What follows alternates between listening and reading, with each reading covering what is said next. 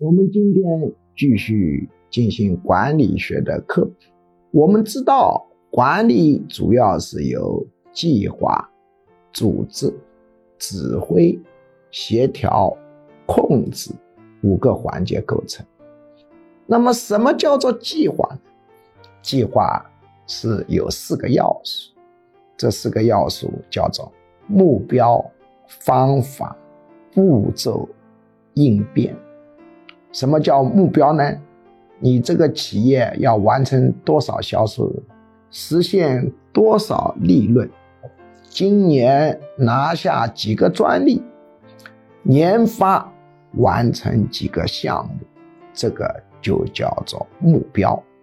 我们地方政府要完成多少 GDP，人均收入要达到多少？失业率要控制在什么范围？这就叫做目标。那么除了目标之外，还要有方法。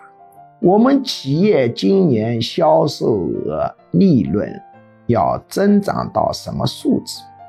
我们主要采用哪些方法？比如，我们加强促销宣传；比如，我们。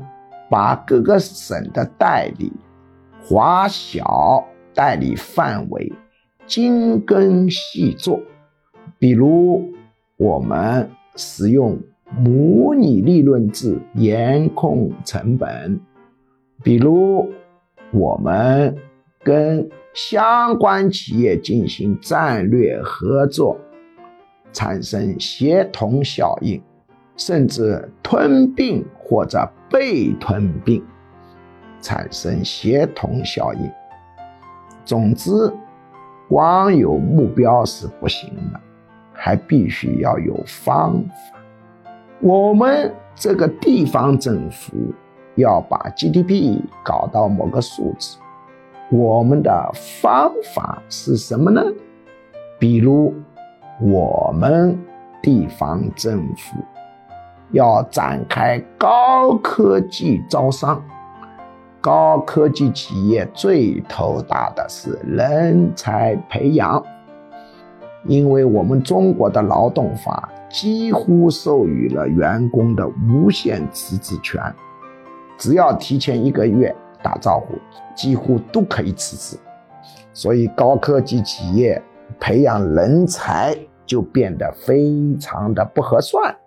都想去挖人家培养的人才，这些人才在高校里是培养不出来的，只有企业才能培养。都去挖，那么谁培养人才？所以中国产业升级就受阻。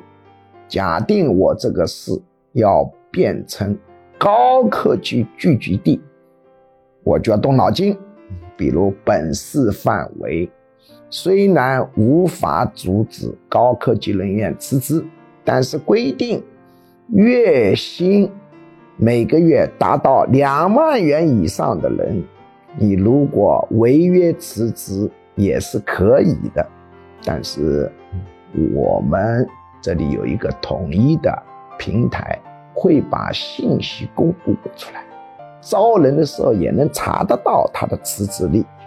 因为这不是隐私，辞职是公开行为，这样对于工资低的门卫啊、工人啊，随便就辞职吧；对于高工资的人，延缓他们辞职的时间，降低辞职率，有助于人才培养，造成高科技企业聚集，形成 GDP 增长，收入增加，这就是方法。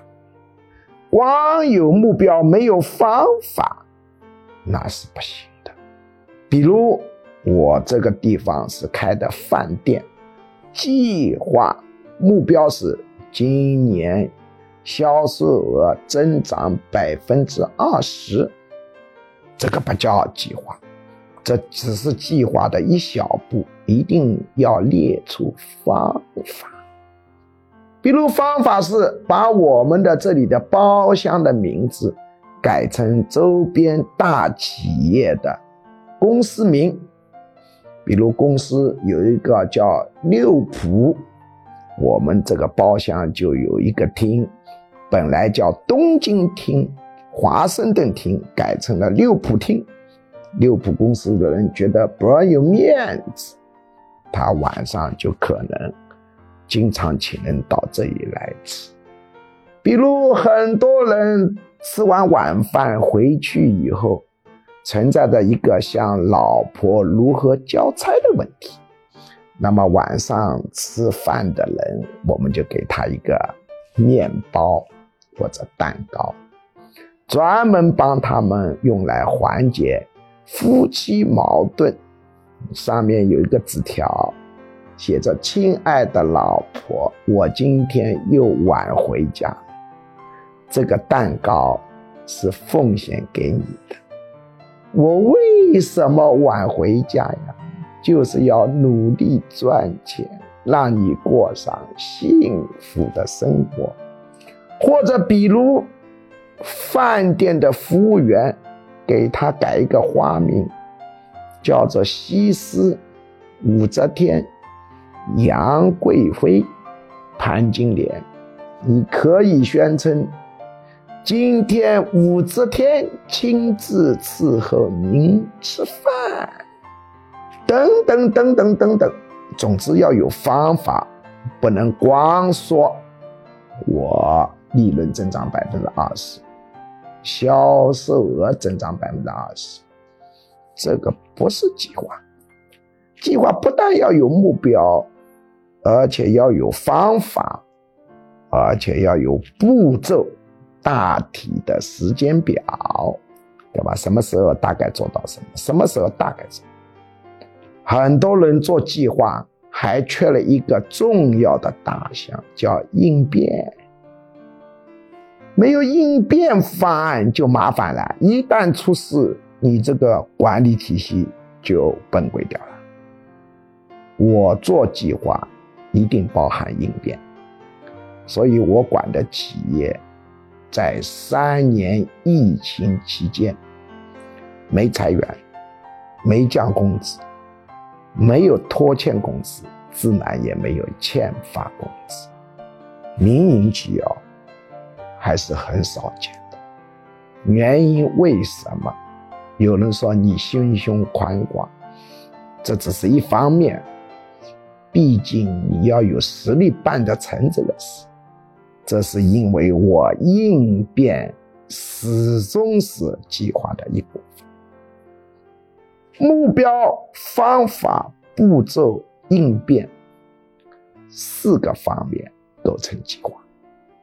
我重复三遍：目标、方法、步骤、应变。目标、方法、步骤、应变。目标、方法、步骤、应变。大家还记得管理的五要素是什么吗？我们来复习三遍。计划、组织、指挥、协调、控制；计划、组织、指挥、协调、控制；计划、组织、指挥、协调、控制。今天我们科普是讲的管理五要素当中的第一个要素，叫计划。这个计划又分为战略计划和战术计划。战略计划管长期的喽。战术计划管短期的喽，要长短结合。但是这个战略计划大家要注意，战略计划几乎没有企业实际的运作能够跟战略计划吻合的，或者基本吻合。我做了几十年的老总，就没有一个战略计划能对得上号的。老了，我讲实话，我企业经营的很好的，不要误会，经营的不好。因为企业管理的影响因子实在太多，你要把计划做得很准，那是吹牛。我承认我没有一个战略计划跟实际运行吻合度能达到百分之九十的，这并不是表示我干的不好。我现在老了，不搞企业了，回归学术。你们看看我在上海市宝山区的学术大楼的图片，看看我的学术办公室，看看我的学术办公室别墅。学术办公室别墅也坐落于上海市。再看看我自己自住的别墅，也在上海市。光草地就有七百平方。再看看我太湖别墅，那是度假用，所以大家不要以为我战略从来没有达到基本吻合，是表示我水平差，因为全是这样。战略做完了以后，还要做滚动战略，不断的变动。那有人说战略计划吻合度这么差，何必做呢？这就涉及到一个计划的质。计划的本质是怎么？为什么？计划的本质是让组织全体成员精力、要素、资源有一个总体的方向。叫劲往一处使，啊，心往一块想。如果你不做战略计划，你整个公司、地方政府、社会组织各个部门就是各行其事，分崩离析。也就是说，战略计划虽然是做不准的，但是你不做。更糟糕，协同效应更差，成本更高，效率更低。对于做计划最常见的误区是什么呢？是只有目标没有方法，这叫什么计划？这就是吹牛，看谁牛吹的大。第二种呢是伪方法。极为常见，就是把一个大目标分解成小目标。比如，你到国外去看，经常公共管理比较差劲的国家，他们的地方政府的所谓的计划，就不是计划，公共管理水准很差。比如说，我们要发展本地经济。GDP 要搞到多少多少多少？如何搞好本地的经济？主要的关键点是：第一，要抓好制造业；第二，要抓好服务业；第三，要抓好农业。粮食是生存之本。第四，要抓好外贸业；第五，要抓好金融业。